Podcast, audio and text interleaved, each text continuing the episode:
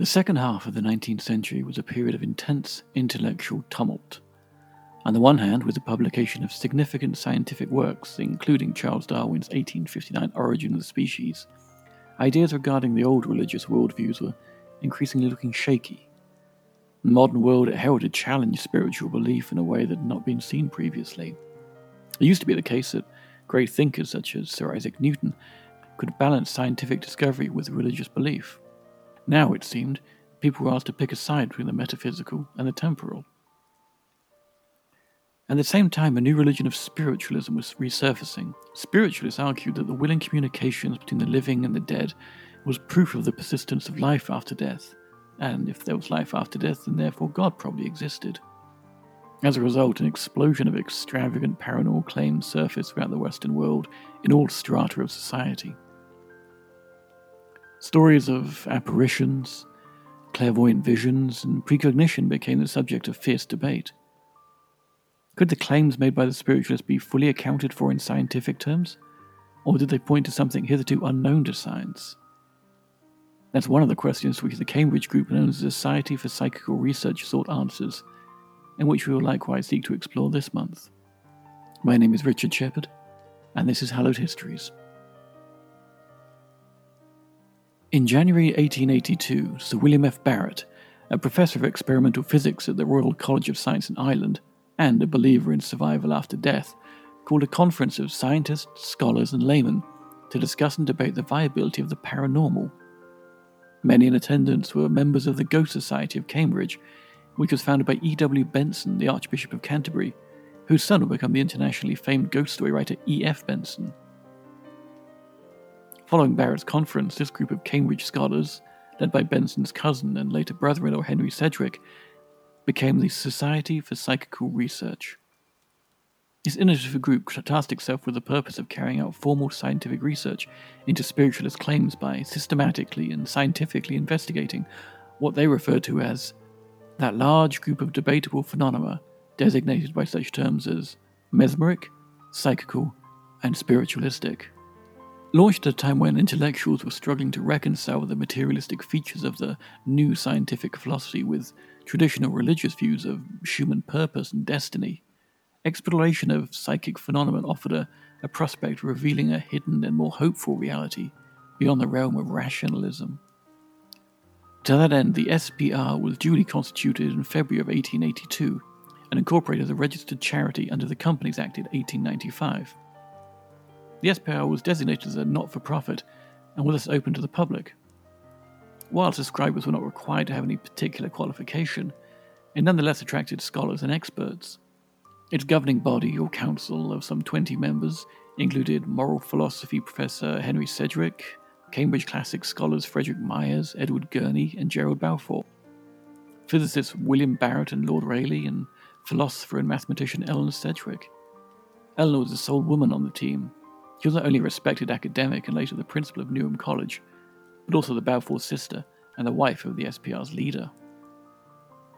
Like many of their Victorian contemporaries, the Society's activities centered upon the collection and investigation of data. They applied themselves patiently to sifting through vast stores of first and second hand reports of spontaneous paranormal experiences, real life ghost stories. Further, fired by scientific ideals, they sought to eliminate non paranormal explanations such as fakery, poor observation, and misperception.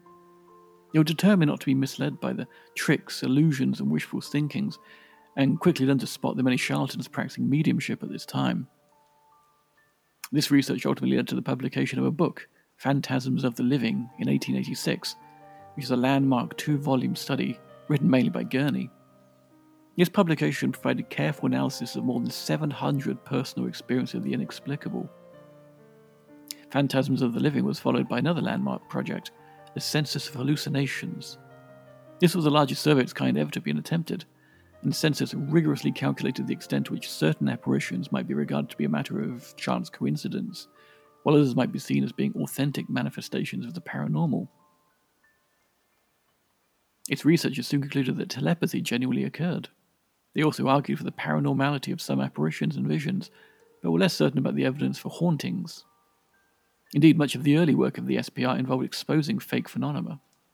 Many were skeptical about seance mediums who produce their effects in occluded, darkened rooms, especially after being disillusioned by discoveries of fraud, such as that perpetrated by the infamous Fox sisters.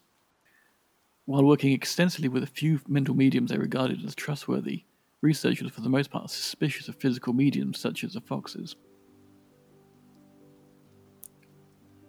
By the turn of the century, many of the early members of the society had, like the subject they had studied, passed beyond the veil. Edmund Gurney died in 1888, followed by Henry Sidgwick in 1900. However, in 1904, a series of automatic writings began to surface. These manifestations, produced independently by mediums not in communication with each other, chiefly contained classical allusions. While meaning nothing to the mediums themselves, they would have been extremely familiar to the researchers of the SPR, who were well versed in classical Greek and Latin literature. They were apparently random and meaningless in isolation, but the fragments were discovered to interlock when the different scripts were collected and compared. The impression given was of an organizing intelligence, one that could be easily attributed to the mediums themselves, which the SPR researchers came to believe was the work of their deceased colleagues attempting to provide robust proof of their survival. Gurney and Sidgwick were apparently still talking. The phenomena, known as cross correspondences, continued over the next 30 years and is still being hotly debated. At the time of the inception of the SPR, it was expressly stated that membership would not imply the acceptance of any particular explanation of the phenomena investigated, nor any belief in forces other than those recognized by physical science. However, the consensus view of its members, both then and now, is that paranormal phenomena is real and must be investigated and explained in scientific terms until a time when it becomes a viable field of scientific inquiry. Overall, the SPR continues to argue the value of objective research and dispassionate elucidation of facts, regardless of their metaphysical implications. As such, the Society's work has inevitably brought into conflict with skeptics who believe that purely rational explanations of psychic phenomena can and must be found, and strive to reinterpret researchers' findings in terms of fraud and misperception, and a perceived threat of superstition. The predominant view of the society was and has always been that forces and entities as yet unknown to science are present in at least some cases. The main area of debate, in essence, does not lie in belief versus skepticism, but instead between accepting the possibility that phenomena observed and recorded indicates the survival of the mind after the death of the body, and the belief that the appearance of survival can adequately be explained in terms of telepathy and other psychic functions. It was this belief that caused a lot of famous people to join the SPR, among them John Ruskin, Charles Dodgson, aka Lewis Carroll, Mark Twain, Aldous Huxley, J.B. Priestley, and Sigmund Freud, together with many other distinguished scientists, including a dozen Nobel Prize winners.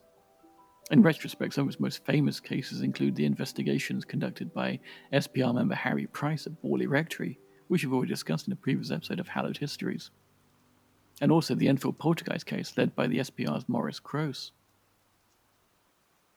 Although deceased, the main methodological principles established by the founding members of the SPR, like their own consciousnesses, carry on and are being increasingly refined over time. The study of mediumship, for example, continues to be carried out to this day through fieldwork to provide much information on aspects of human personality and altered states of mind. Further, collections, analyses, and surveys of spontaneous phenomena were and are still being published. The SPR's publications include the Journal and Proceedings, both of which offer a wealth of material relating to investigations and experiments past and present, as well as theoretical studies and papers discussing the relationship between psychical research and fields such as psychology, philosophy, physics, medicine, evolutionary biology, and social sciences.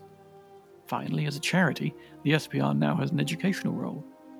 Just as in the early days, the SPR maintains a specialist archival library. Housed in the SPR offices in London, Chelmsford, and at Cambridge University Library, it boasts a collection of original documents, an audiovisual library, and a comprehensive description of the contents of the SPR journals and proceedings. Digitally, there is a website that gives news of SPR conferences, lectures, and other events, and since 2003, the SPR also maintains an online library hosted by the Library of Exploratory Science, providing members with access to digital copies of the SPR's journals and proceedings going as far back as 1882. Today, the SPR continues to promote and support the main areas of psychical research. The aim of the Society remains to approach those various problems in the same spirit of exact and unimpassioned inquiry as has established science to solve so many problems, once not less obscure nor less debated in their own words. In the service's agenda, field investigation, surveys, and experimental work continues. Experimental research has, however, been increasingly complex, and the business of professionals trained in methodology, statistics, and computer technology, or of academic psychologists pursuing experimental parapsychology as a branch of their university work, have come to dominate over the spiritualist layperson. However, amateurs outside the academic establishment do still contribute to research, particularly in the documentation of spontaneous experiences, and separate ghost hunting groups are also particularly active. In 2014, work began on a new publication project funded by a bequest donated by Nigel Buckmaster, who joined the SPR in the 1960s after having himself experiencing a paranormal event. One of the first fruits of this project is the Psi Encyclopedia, whose purpose is to provide objective and factual information about the history, purpose, and achievements of Psi research. So it appears the need to understand ghosts or the paranormal, and to provide a bridge between the scientific and the supernatural, never really die, apparently.